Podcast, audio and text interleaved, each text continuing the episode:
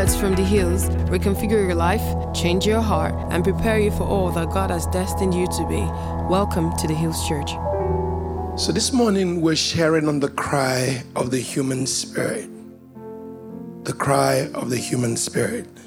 Like, why are you on earth? What are you living for? What's your life really, really about? And that's a very important question that we must ask ourselves. There's a cry in every person's heart, there's a desire in every person's soul. There's something on the inside of us that calls out for more. It's like, I want to, I long to, I yearn for, I hunger for. That cry is more than words, it's more than what you can say to someone. You know how someone come and gives you advice, and you know the advice is good, but the advice doesn't quite reach that place. There's a place where on the inside of us something is crying. We're longing for something more. We're yearning for something extraordinary. We're reaching out for something else apart from what we have. It's called the cry of the human spirit. Amen. Galatians chapter 4, verse 4 to 6 is on the screen. I'd like us to read it together. One, two, go. But when the fullness of time had come, God sent forth his son, born of a woman, born under the law, to redeem those who are under the law, that we might receive the adoption as sons. And because you are sons, God has sent forth the Spirit of His Son into your hearts, crying out, Abba, Father.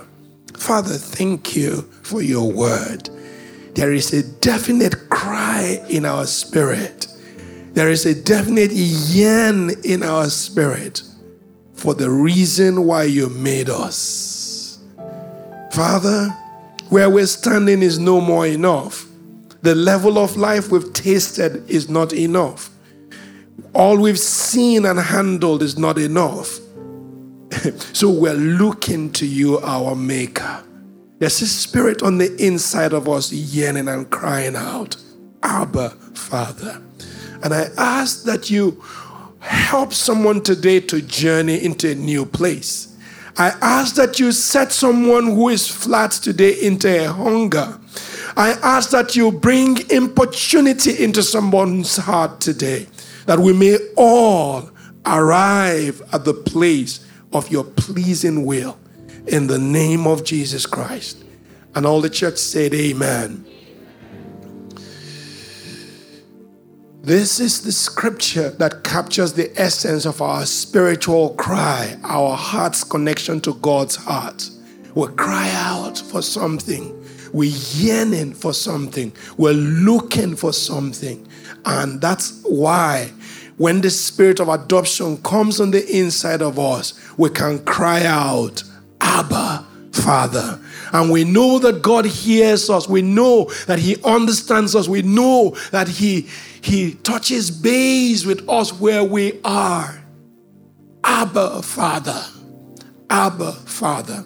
Hallelujah. Can you pray in the spirit for one minute? I don't I think the atmosphere has gone flat you left yourself on the ground. Just pick yourself up in the spirit for a minute. Makutema, rantoze kabahaya, lekashekradusta. Let this stirring be in us, O God, where we desire like sons, where our hearts are crying out for adoption, for connection to the heart of our Father.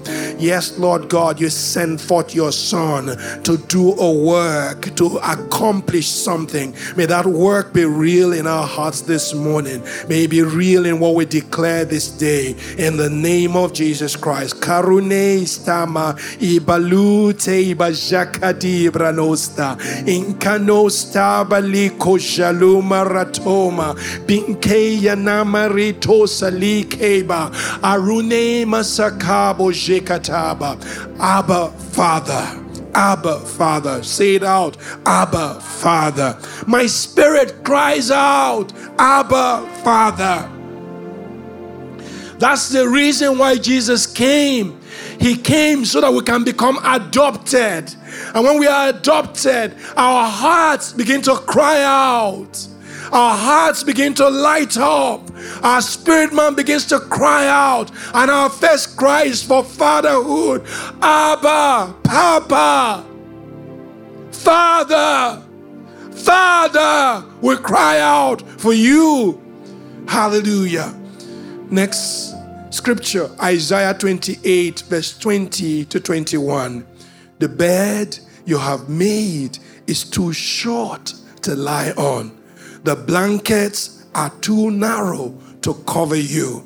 The Lord will come as he did against the Philistines at Mount Perazim and against the Amorites at Gibeon. He will come to do a strange thing. He will come to do an unusual deed. This is the NLT. The bed you have made is too short to lie on. The blankets are too narrow to cover you. How many of you have bought those Asda blankets before? Or yeah, and you you cover yourself in winter, and uh, it's just short. It's always just short. How many of I get some tall people in church today? You're tall, really tall. You're six foot. Anyone here? Yeah. Have you ever lied on a bed where it's like uh, your leg is, uh, yeah, yeah. It's a real thing. Lie, lie on your baby bed and see that your leg is jutting out or lie on the couch. You know these two sitters, you lie on the couch, and by morning you have butt leg pains. Why? Say the bed is too short. The bed is too short. And what is this scripture talking about? It's talking about the level of life that we've tasted. It's too little. It's talking about our experience of God. It's too small. It's talking about the things that we know about God is too little. It's talking about our hunger level. Our hunger level is limited. Many of us don't have hunger. So the bed we're lying on is too short. The place we're occupying is too small. The spiritual capacity we have is too little. And we have to cry out. We have to cry out. We have to cry out and say, God, is this all you have? How can you be the God of all power and I stand here without power? How can you be the Father of all living and I sit here inhibited? How can you be the God who made the heavens and the earth and I'm sitting with so little and I'm standing in such a small place. Increase the place where I stand. Multiply, the, accelerate the footsteps of my actions, oh God.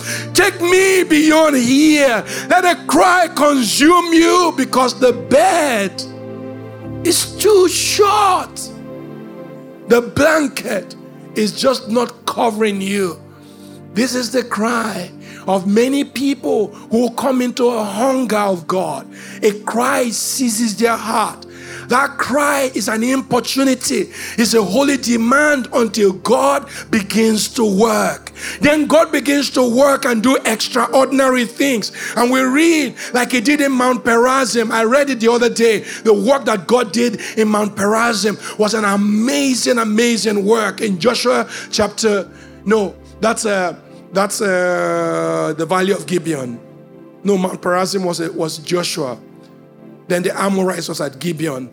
Like God rained hailstones on the enemies, like ice came from heaven and killed the enemies. They were like lump. Like I was talking about how Joshua called forth the the heavens, commanded the heavens and said, Sun shall stand still. And the elements of the earth began to function in a totally different way. In that battle, the heavens did precipitation, ice began to form in the heavenly realms. By the time the people were running, the ice began to melt and come down in large, large chunks. They called it hailstones, but it was a mighty work. Because any ice that can fall upon a man and would knock the man out and kill him is not small ice at all. And it wasn't few, it was in their thousands. It's, an, it's a strange work of God. But where did it start from? It started from knowing that this bed I'm lying on is too short. It starts from understanding that the place I'm occupying is too little. It starts from knowing that the miraculous I've seen is too small. It starts from a hunger. It starts from like, God, this is not enough. Is this all you have for me? is this all you have for me? If God just gave you things, it's not enough. If God just gave you money, it's not enough. there has to be a bigger hunger on the inside of you. Mm. Hunger, hunger. Thank you, Jesus. The truth is that we all want things out of life. We have legitimate needs. We all need love. We all need a better home. We want a marriage that works. We want true friends. We want health. We, we want work, meaningful work, and we want money and essence. How many of you like to be the guy, the main guy? Yeah. And it's not bad for you to be the guy, like to be the it woman. We, we like it. We like being that person on the sign of show. We like being the main speaker in the conference. We like it. And it's nothing wrong.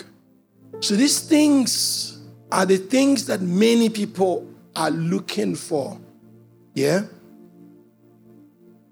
I was looking for what are people really looking for? And it took me to a LinkedIn article where this person described human needs in three categories. Number one, survival. So things like water, food, and shelter are survival. So in the workplace, survival refers to the paycheck that enables you to get food, water, and shelter. Survival. Business too comes around sometimes food, water, shelter, and the things around them. So, number one is survival. Number two, a sense of belonging. What people want is to survive. Then, number two, a sense of belonging. Yeah? A place where you are accepted, a place where you are cared for, a place where you belong. Actually, not only in the workplace, also in church, also in family, also, if you are not accepted, if you're not cared for, if you don't feel a sense of belonging or involvement in the community, you will generally find your way out. But when you see that there is a drawing in that community, yeah, that you are either in the center leading or you're in the middle somewhere, even though neutral, that you belong, then you fit in more easily. Otherwise, you feel that that place is already what? Pushing you out. If you come to a place and you don't belong, you feel like that place is pushing you out. And number three, that lady says, become, that becoming. So to rise, to actualize, and to answer that purpose call. Like, why are you there? To understand what, what you're doing in that place is actually, and then to see what are you becoming on account of belonging to the place where you belong? You're in a club. What are you becoming? Do you understand? You know, you can keep company with guys where the main thing they do is to is to is to bet betting. You know, there's cheap roadside betting, yeah, yeah, but there's another level of gambling. The gambling has uh, ranking. And there may be someone here, your main thing is gambling. In fact, the Holy Spirit speaking to someone here that your main thing is gambling. Your one million naira, five thousand dollars, out, out, out, ten thousand dollars, you are gambling. You made some money from gambling, but you've lost a lot more. so, in that place, you just joined the community, but you were not planning to be a gambler. You just like the friendship and everything. But because of how they are, you become what they are because you are associated with them. Association makes you that thing you said you're not going to be. Many of us go into a group thinking like we're never going to be like them. Many of us arrive at nightclub thinking like, ah, nightclub, I'm not going to drink, oh, I'm not going to smoke. I'm strong, stronger than this nightclub. They can't woo me. They can't tempt me. Nightclub, my boots. Nightclub call, drinking me. After a while, someone will come and just, you know, there's some people with special cigarettes, the slim one. They just puff it in the air. It looks so nice. There's people who have like special bottle cigarettes. They say, just, just, just, and just roll it out in rolls. You wonder where am I seeing all these things? and they just tell you it's just a social drink. You cannot be here and everybody's drinking and you're not drinking. It's one kind, just one glass. Before you know what's happening, you become the place you've gone to. This was not your plan, but you became. Becoming is part of association. As we connect to things, we become those things. As you listen to people, you become those people. Whoever you elevate, you, be, you begin to gravitate towards. What you're looking at, you become. So, the biggest crisis in the world today is the crisis of becoming. So, I'll show you some books now, for example. Yeah? How many of you know these books? Yeah. So at the top level, let's talk about the social, right? You have Toke Makinwa wrote a book called On Becoming. She wrote it years before Michelle Obama wrote her own, so Michelle Obama copied her. You know what I mean? so that's a joke.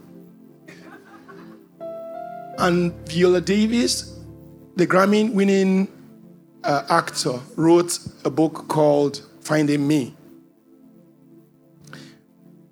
At that social level, they were talking about becoming something.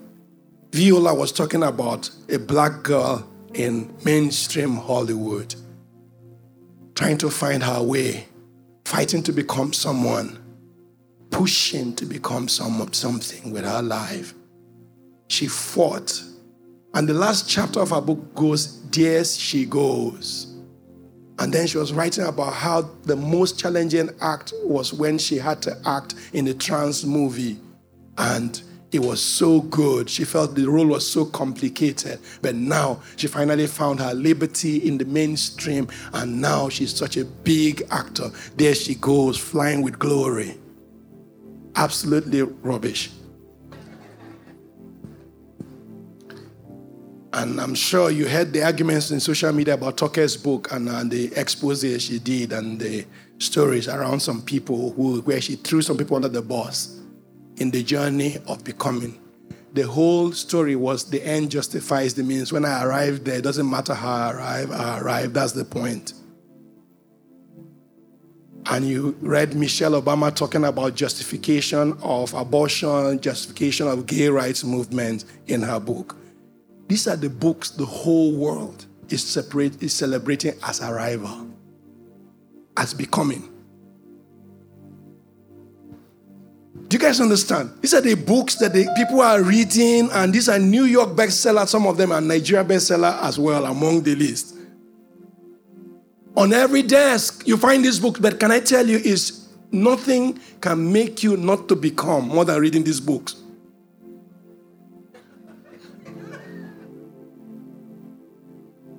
I'm sorry if I seem like I'm directly criticizing work of art. But they're also in the public space, also leading people astray. I must be able to comment about them. You will not become anything better by becoming becoming. Do you guys understand? So there is a image out there that if you climb up this ranking, you're going to become this thing. And we see this also at nation states. When Barack Obama wrote a book called The Audacity of Hope, Lee Kuan Yew wrote another book on Singapore. And we had this guy, Max, Mike Siollun, who wrote about Nigeria's soldier of fortune and fame. And there's so many books, Obasanjo's wrote and Abacha wrote and all these leaders wrote, even El Rufai wrote, myself, my public servant, all of these things talking about their place in national life. And many of them trying to justify what they became on account of the opportunities they have. They tried to become, but they could only become the impute that they made into their own lives. They could not become any better. Even though the, the biggest thing is for us to have a rival, even though the biggest thing is for us to have some sense of purpose. So you became the biggest money magnet in the world. Then what? So you became the, the, the most massive guy in your industry. Then what? You became the most known socialite in Nigeria. Then what? Becoming alone is not enough.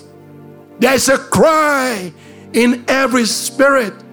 There's a cry in every spirit. We're crying for more. We're crying for happiness.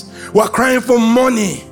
We're crying for freedom. We're crying for peace. We're crying for joy. We're crying for balance. We're crying for fulfillment. We're crying for confidence. We're crying for stability. We're crying for passion. We're crying for love. We're crying for power. There is a cry in our spirits. There is a desire in our hearts. There is a longing on the inside of us. We need more money. We need more happiness. We need more freedom. We need more peace. We need more joy. We keep on crying. We keep on hungering. We keep on desiring. We keep on yearning. This morning is all about a heart cry. And many of these heart cry are from man-made goals. We've suffered shame before, so we don't want to suffer shame again. So we chase happiness and joy and stability so I will never have shame again. We suffered fear before, so we want to have money so we can protect ourselves from fears. So we want to have balance in our lives so we will not be afraid. So we want passion so that we want to be passionate about something so I will not be afraid. We suffered from conceit before, so we want freedom, we want fulfillment. We want love because we've been deceived before. We, we've gone through trauma, so now we're longing for peace. Because of trauma, we're longing for confidence. We're longing for power because of what we've seen. We were powerless when they dealt with us. So now we want power. But your desire came from what? Take a look. If you can see each of this, you can see where many of the things we long for comes from. If all you're chasing happiness is for is because you suffered shame. If all you're chasing money is because of fears. If all you're chasing fulfillment from is because of conceit that you've endured. If all you're chasing confidence for is because of trauma, it's not enough. Say, not enough. Someone this morning saying, Not enough. It's not enough.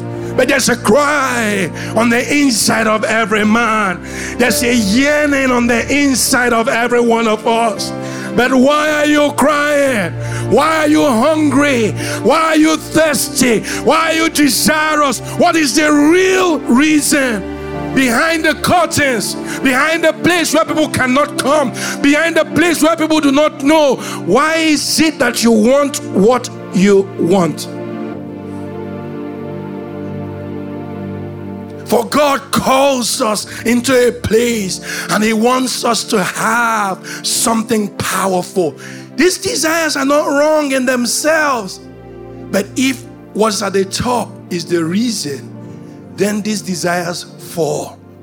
I'm going to give you three quick people who walk through man made, who went through uh, goals. But before then, you see, I want to talk about desire. The Bible says in the book of James that desire is the foundation of sin. So, desire is like the crack in the ground that allows anything to grow. That hunger. And there are three types of desires the lust of the flesh, lust of the eyes, and pride of life, all triggered by desires. Desire is that place from where many of the things that the devil opens and brings into our world comes from desire. Desire. So is desire bad? Desire of itself is not bad. It's a gift. Hunger is a gift. Because without hunger, you can't eat. Without if a baby doesn't suck, that baby is gonna die. You know, when you give birth to a new baby, the first sign that the baby is alive is that the baby can latch.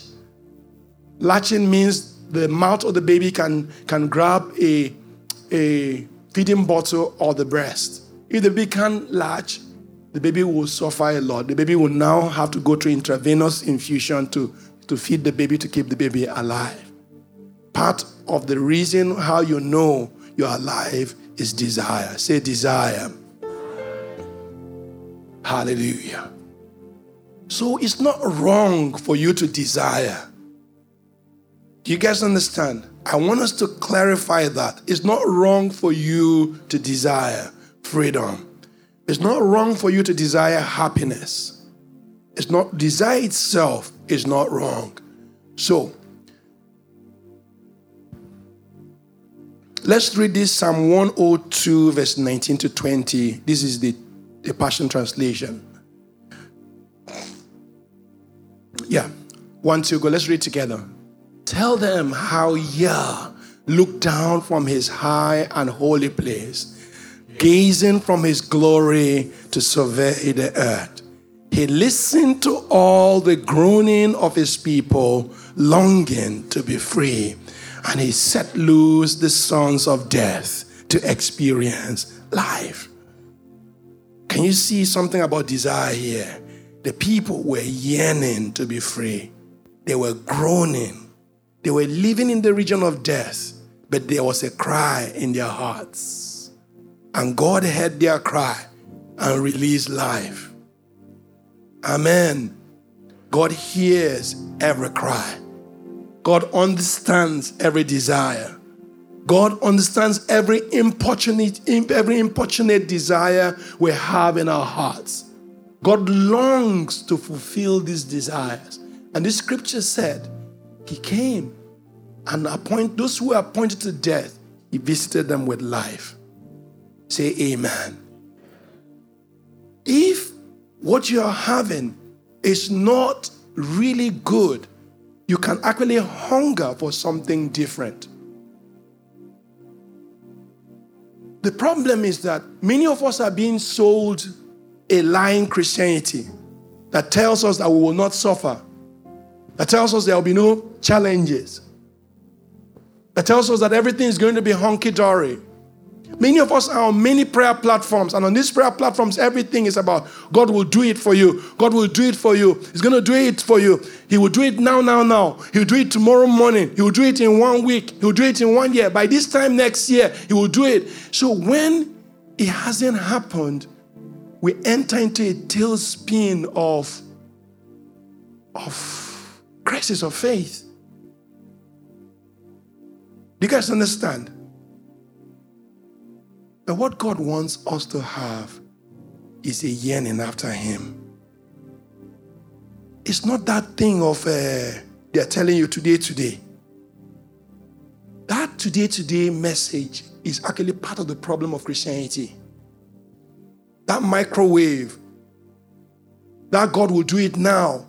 And so many people cannot go through process with God. They cannot go through process with God because someone is telling them, you're going to have it now. So when we started to build church, I decided that we're not going to build a church that is actually a now now church. Do you understand? All our prayer meetings will not be prayer meetings of collecting things from God.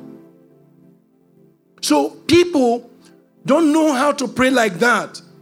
To pray for intimacy, to pray to be with God to pray to know Him, to pray that we will have becoming like Christ. You know, that unbecoming is the fake form of becoming like Christ. You know, it's the opposite of becoming like Christ. If somebody's telling you, like, oh, you can slap anybody anytime you like, can sleep with anyone you want. If you don't like your husband again, you can walk away anytime you like. And that's how you become free. Is that not the opposite of what the Bible taught? Do you guys understand how we somehow surreptitiously replace the becoming of Christ with becoming of what we like? Look at R.C. Sproul made this quote. Natural man's sin is precisely this. He wants the benefits of God without God. We just want what we want. Take God out of it. And then the ones who know they cannot do without God now use God as rubber stamp for what they want. Every day they wake up, it's actually about what they want. You think God didn't hear you yesterday when you said you were looking for money? Today again. Money cometh. Faith is now. Money cometh now. Everybody go, Amen. And you know, any prayer, any prayer call you are where they, they are praying for you, praying for you over one hour, they are praying for you, and you are shouting Amen. You are not really praying. I hope you know. Someone is praying for you, you're not the one praying. Except you start praying. Some people have subjected, they let their own prayer life and going to prayer platforms. Now, don't forget, I'm not calling anybody's name. It's not about them, it's about us who are receiving a short change of what makes us become like Christ. When we don't cry about becoming, when we don't hunger, when we don't stay with God, when we don't steward what God gives us so we can look like Him. When you see Him, you're supposed to look like Him. Then we now have all these desires, all these things that the world is looking for. And will just use God's name as rubber stamp. God will give me my house. God will give me my car. None shall lack her mate none shall lack, and it's always her, not his mate.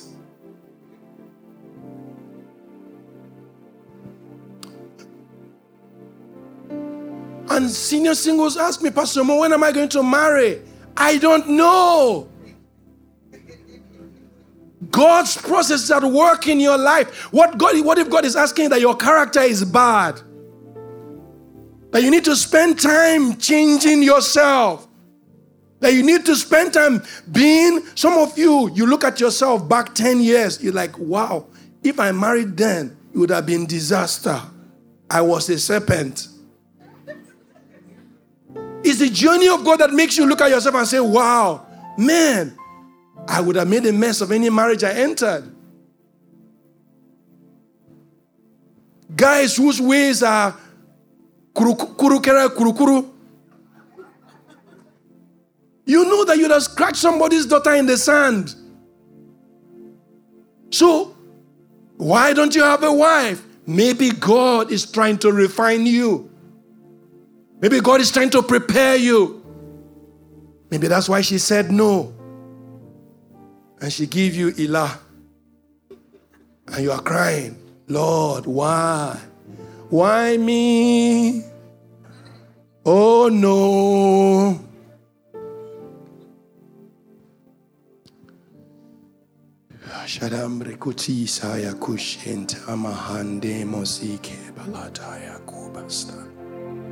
May we be those people who know you, O God. May we be the people who understand what you're doing. Give us wisdom not to run after you only for the things we can get, that we can understand you. Open our eyes to see who you are Open our hearts to understand you. Give us revelation. Give us revelation. I'm going to give three examples of people who had a cry.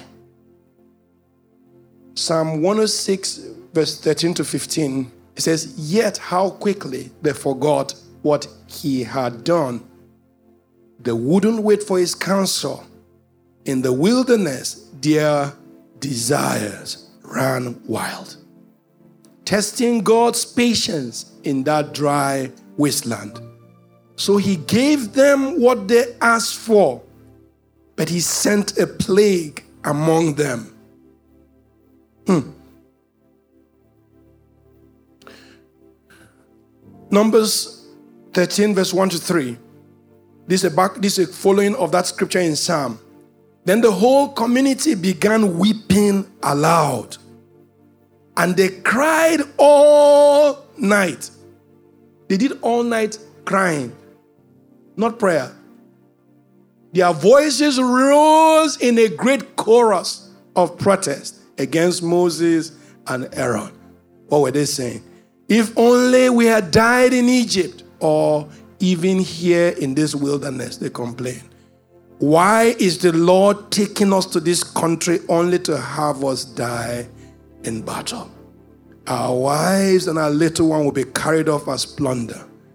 Wouldn't it be better for us to return to Egypt? At several times in the, in the journey of the children of Israel, they were crying out to God. They were crying to go back. They were crying because of the difficulty. This one in Numbers happened when they had that report. The report of the 10 spies gave them this trigger. They cried and, like, they brought a report and said the Anakims are in their land, and the people began to weep. They wept and wept and wept and wept. All night they were crying. You could listen to the camp. You hear a chorus of people crying. Have you ever seen a village cry before? No, you guys haven't seen because you haven't lived in a village before. But if you lived in a village, times when our village fights against another village and there is a lot of casualty, you hear the women wailing in the night. You hear crying, a whole village crying. Well, I'm sure you've seen Nigeria win match before, and you can hear it in the city. In not, I don't know whether it happens in Lagos, but like in Jos, the viewing centers, in different viewing centers, you will hear everybody screaming at the same time. That was the kind of crying that they had. It was a massive desire it was a massive antagonism against Moses and against Aaron. It was so bad that Joshua and Caleb ran in front of the people and tore their clothes and said, Guys, guys, guys, let's not rebel against God. If God delights in us, He will give us the land. Can you imagine? God was taking them to liberty, but they loved their chains so much. This is actually the quandary that we have. How God wants to give you freedom, but you're so used to being a slave that you don't want that freedom that God wants to give you. God wants to bring you out of where you were before, but you you think you are so wise in your own understanding that you're fighting with God about the freedom He wants to bring to you. The children of Israel, God wanted to bring them to a good land. But when they saw the battles it takes to get the land, can I tell you for now, even for tomorrow, there's no land that you can take without battle. You guys understand? No territory is free land. If you go to, you're flying in the air over Nigeria, you know there's a lot of free land. When you're going from here to Abuja, you see land. Okay, land your plane there and go to that place where there's free land and say you want to do anything there. The owners of that land will come out. No land is free. You guys understand? If God tells you He's going to give you a territory, it means there are already people there. And that's what we heard from the business conference yesterday, right? There are already people there. So you have to take that land how? Say by warfare. Oh, hallelujah. Say by warfare. The people cried that they want to go back to Egypt. That's the first example. And what did they face? Was two things. Their imagination, arguments came to their mind, and their thoughts went against God. And where did it come from? It came from a self pride, and we know how to do this, we know how to journey, we know what to do. So the Israelites faced two things. Number one, legitimate fear, where fear comes upon you when you want to do something you don't know before. That fear comes upon you. And then the second thing is conceit, where we feel like we know more than God. Every time you put God in a judgment seat, when you feel like you know more than God, God will keep quiet and leave you alone. Every time you act like you know more than God, guess what God will do? You just hear quiet in the spirit. There'll be no more argument. God doesn't argue with you. So that's why the Bible says when you come to prayer, casting down imagination, argue, strong arguments, and every thought and bringing them into captivity to the obedience of Christ. This was the same thing the children of Israel suffered from. It was their conceit and it was also their fears. Their fears brought them to trauma because they've been beaten by Egypt so much. They tried to escape. The night they tried to escape from the land of Egypt, what happened? Pharaoh double. Every time they tried to escape, it was met with opposition. It's a mark. The journey of the children of Israel from Egypt to the promised land is a mark for us of how our lives are supposed to be. Second example Solomon. Let's read this together.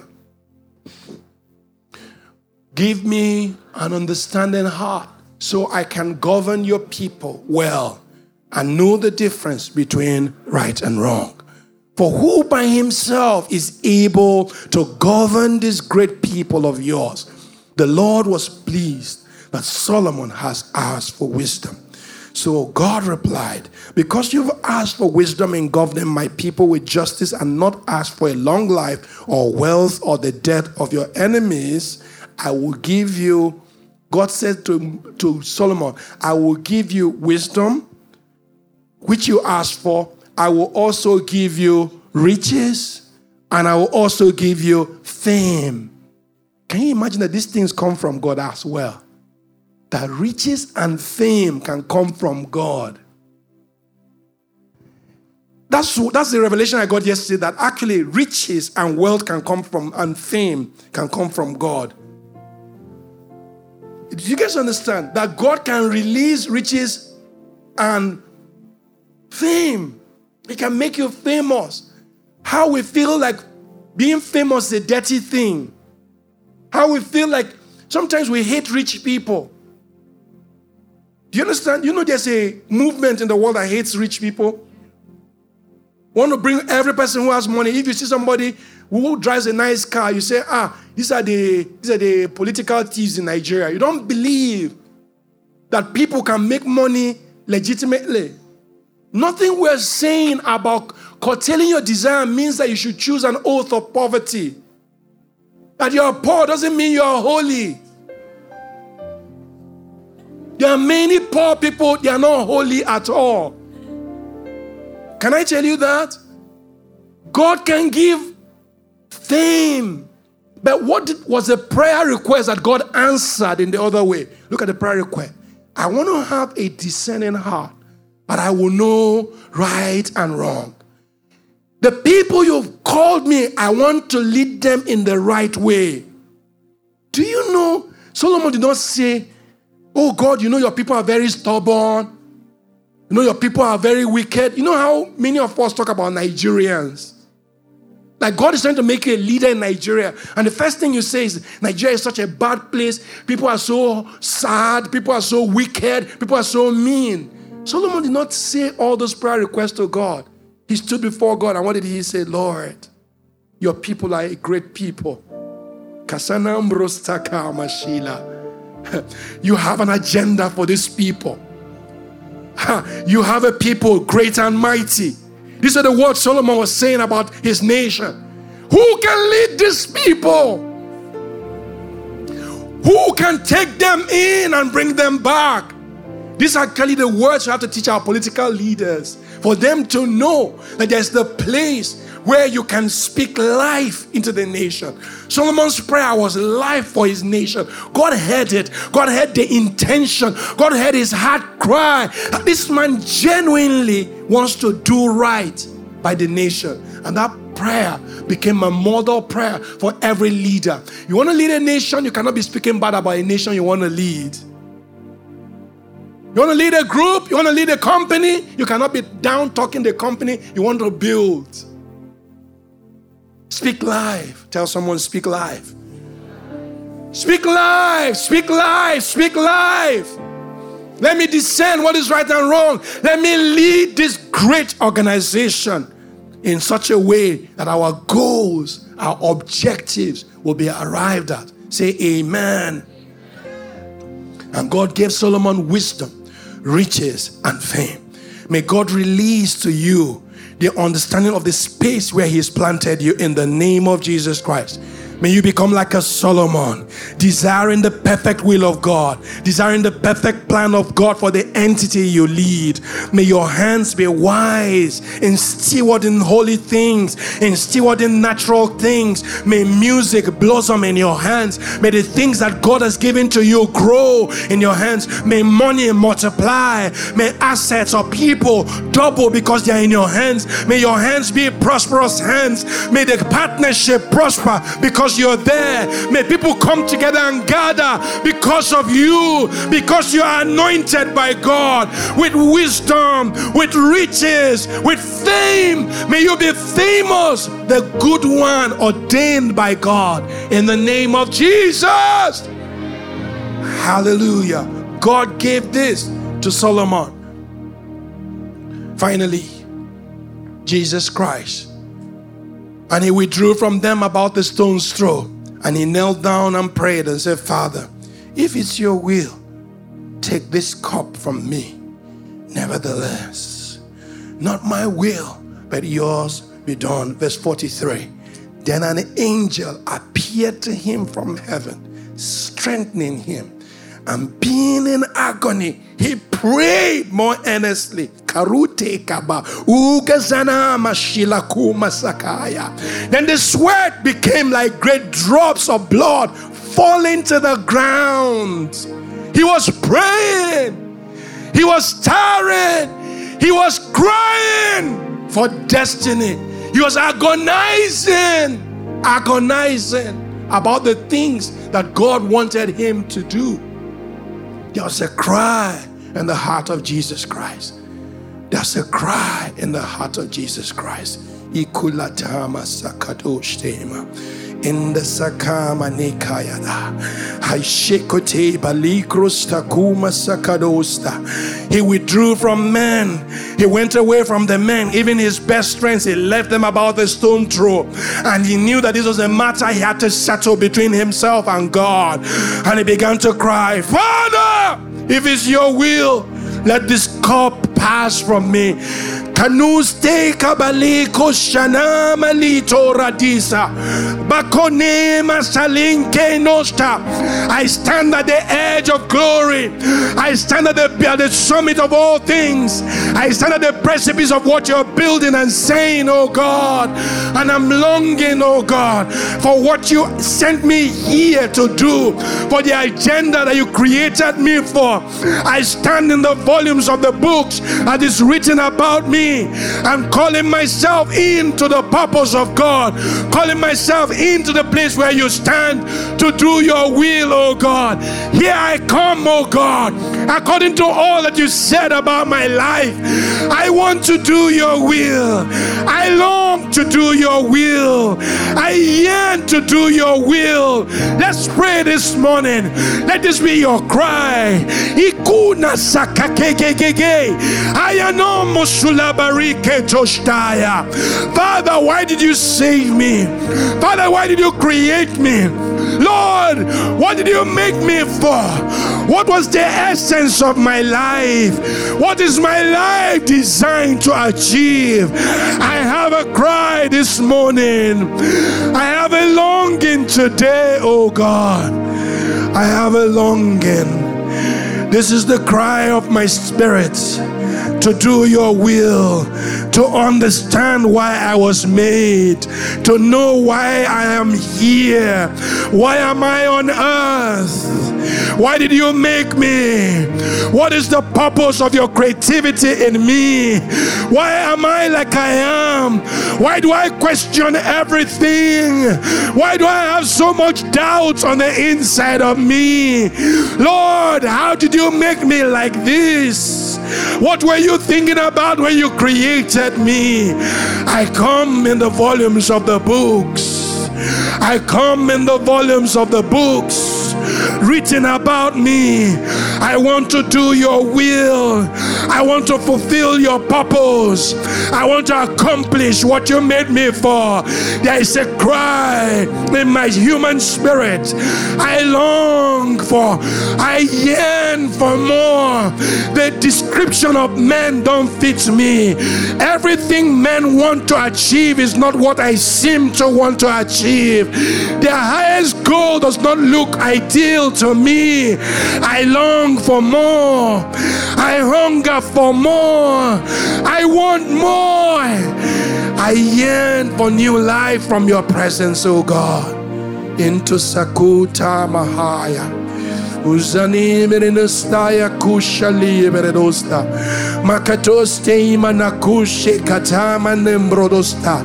Le kushenkeina masula beredosteya.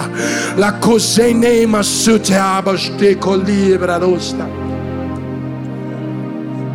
And the Bible says in verse 43 Then an angel appeared to him from heaven, strengthening him.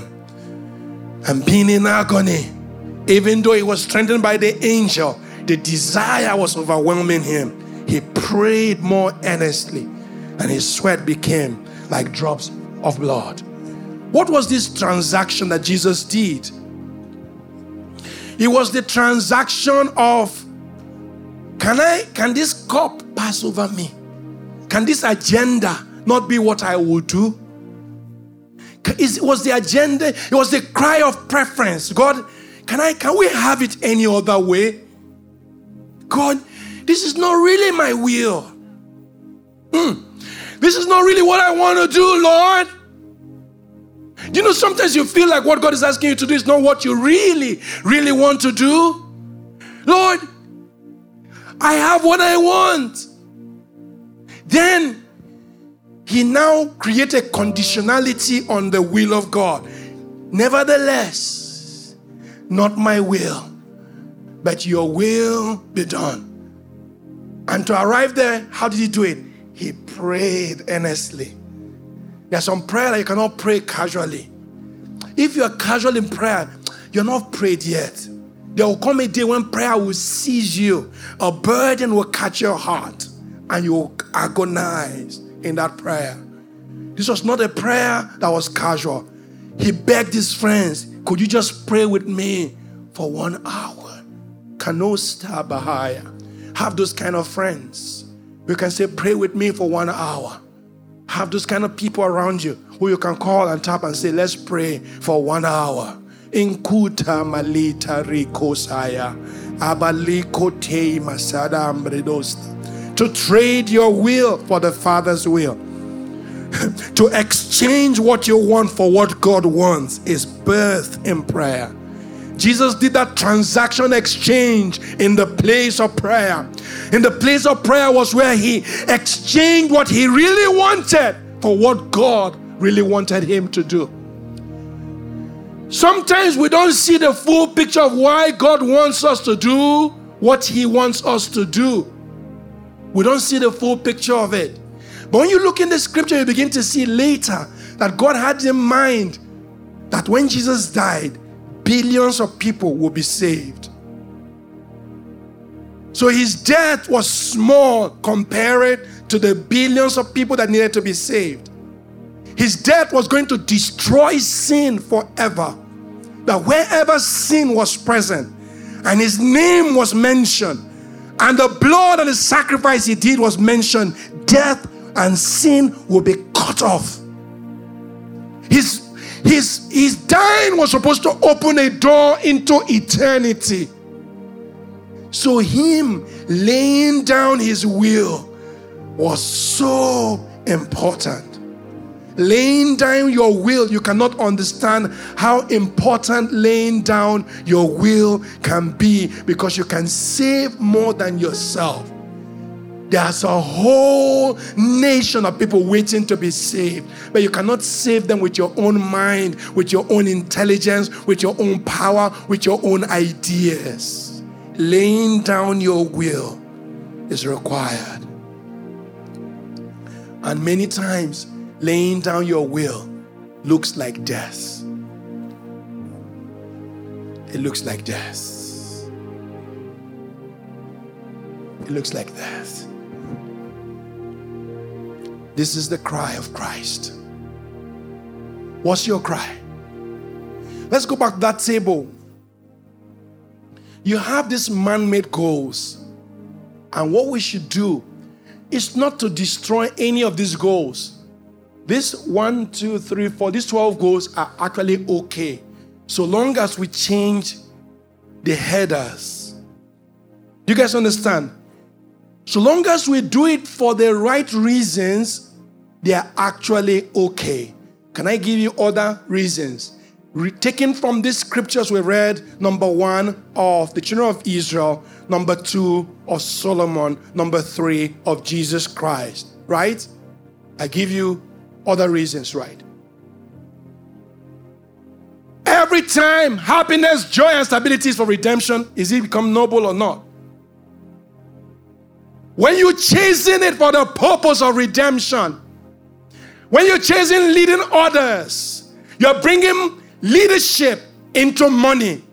You're bringing leadership into bringing people into balance. You're bringing leadership into passion. As a leader, you're supposed to be passionate about what you're pushing. Whenever this thing is designed, like in the case of Solomon, he was seeking for government, but not for himself. Whenever that thing becomes corrected, the essence of it was amazing. Then Solomon was asking for understanding. Why? So that the people of God can walk in freedom. So that the aspirations of the people can be met. So that the love in the nation can grow. Can you imagine how the same desires can be fueled by trauma or can be fueled by the Spirit of God? And finally, obedience. Obedience so when you're looking for peace, you're not looking for peace for self love alone. You're not looking for peace so that nobody will bother you. Do you know we have a whole generation that cuts off? You cannot keep being present. There's the millennial trait is that they cannot be they cannot keep being present. They have to cut off after a while. Do you know they are growing? They are growing like. You see God putting one brick after the other. Just when God is about to put lintel, they will remove the building they come and start all over again. It's a millennial spirit. It's available too, it's in the air. So even Gen, Gen X, they're catching it too. People cut off. God is working with you. You're just learning how to pray. Then summer holiday comes. Summer holiday. You soil your royal oats. You travel to Acapulco and, and Prosecco becomes your number one uh, preference. Just when, just when power is about to enter your hands, just when God is about to release you, you remove yourself and decide that that's the time you're going for party to another town. In that party, they shave your hair and collect your anointing. Stay. Say, to someone, stay. Obedience leads you to peace and confidence. And peace and confidence is power today. Today's power is not just about commanding people, it's peace. Ah, that when everybody's troubled, ah, you're good. It's powerful.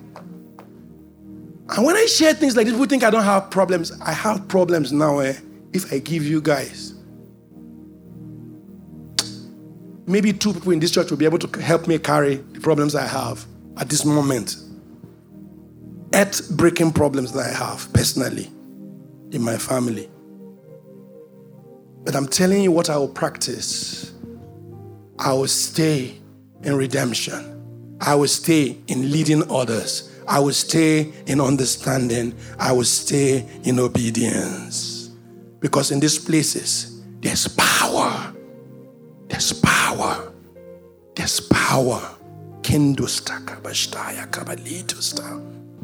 These are God led goals. When the cry of your spirit for happiness and joy is not just happiness for yourself, it's redemption for the world.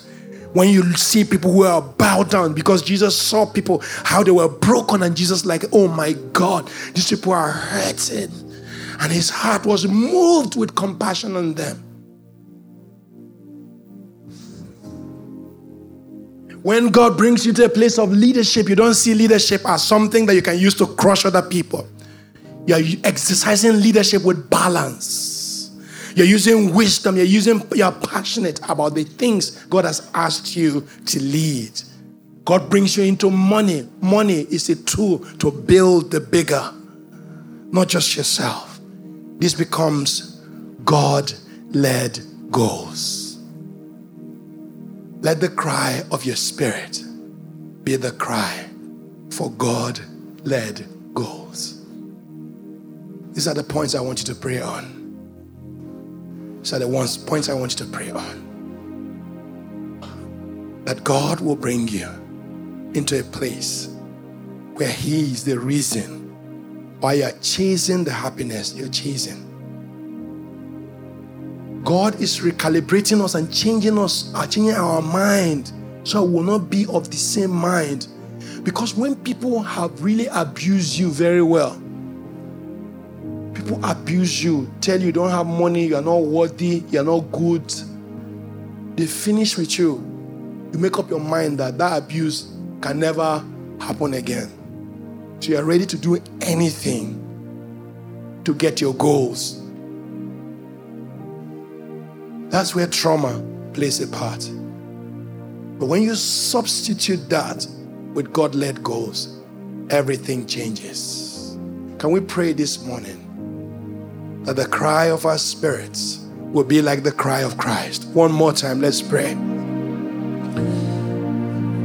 Father, I have come according to the volumes of the books that is written about me to do your will. I desire to do your will, O God. He said, Sacrifices you do not desire, or else I would have given it. But the sacrifice of God are a broken and a contrite spirit. He says, A broken and a contrite spirit, you, O God, will not despise. This morning, O God, I bring myself into your hands. I bring my heart into your hands. And I ask, O God, that you bring me into your goals in the name of Jesus Christ. Thank you, Father God. I yield myself to you in the name of Jesus Christ. Amen. Amen. Thanks for listening to this message from the Hills Church. Our mission is to love people, connect with family, and touch the world. Learn more on our website at www.ecclesiahills.org or email us at hello at ecclesiahills.org.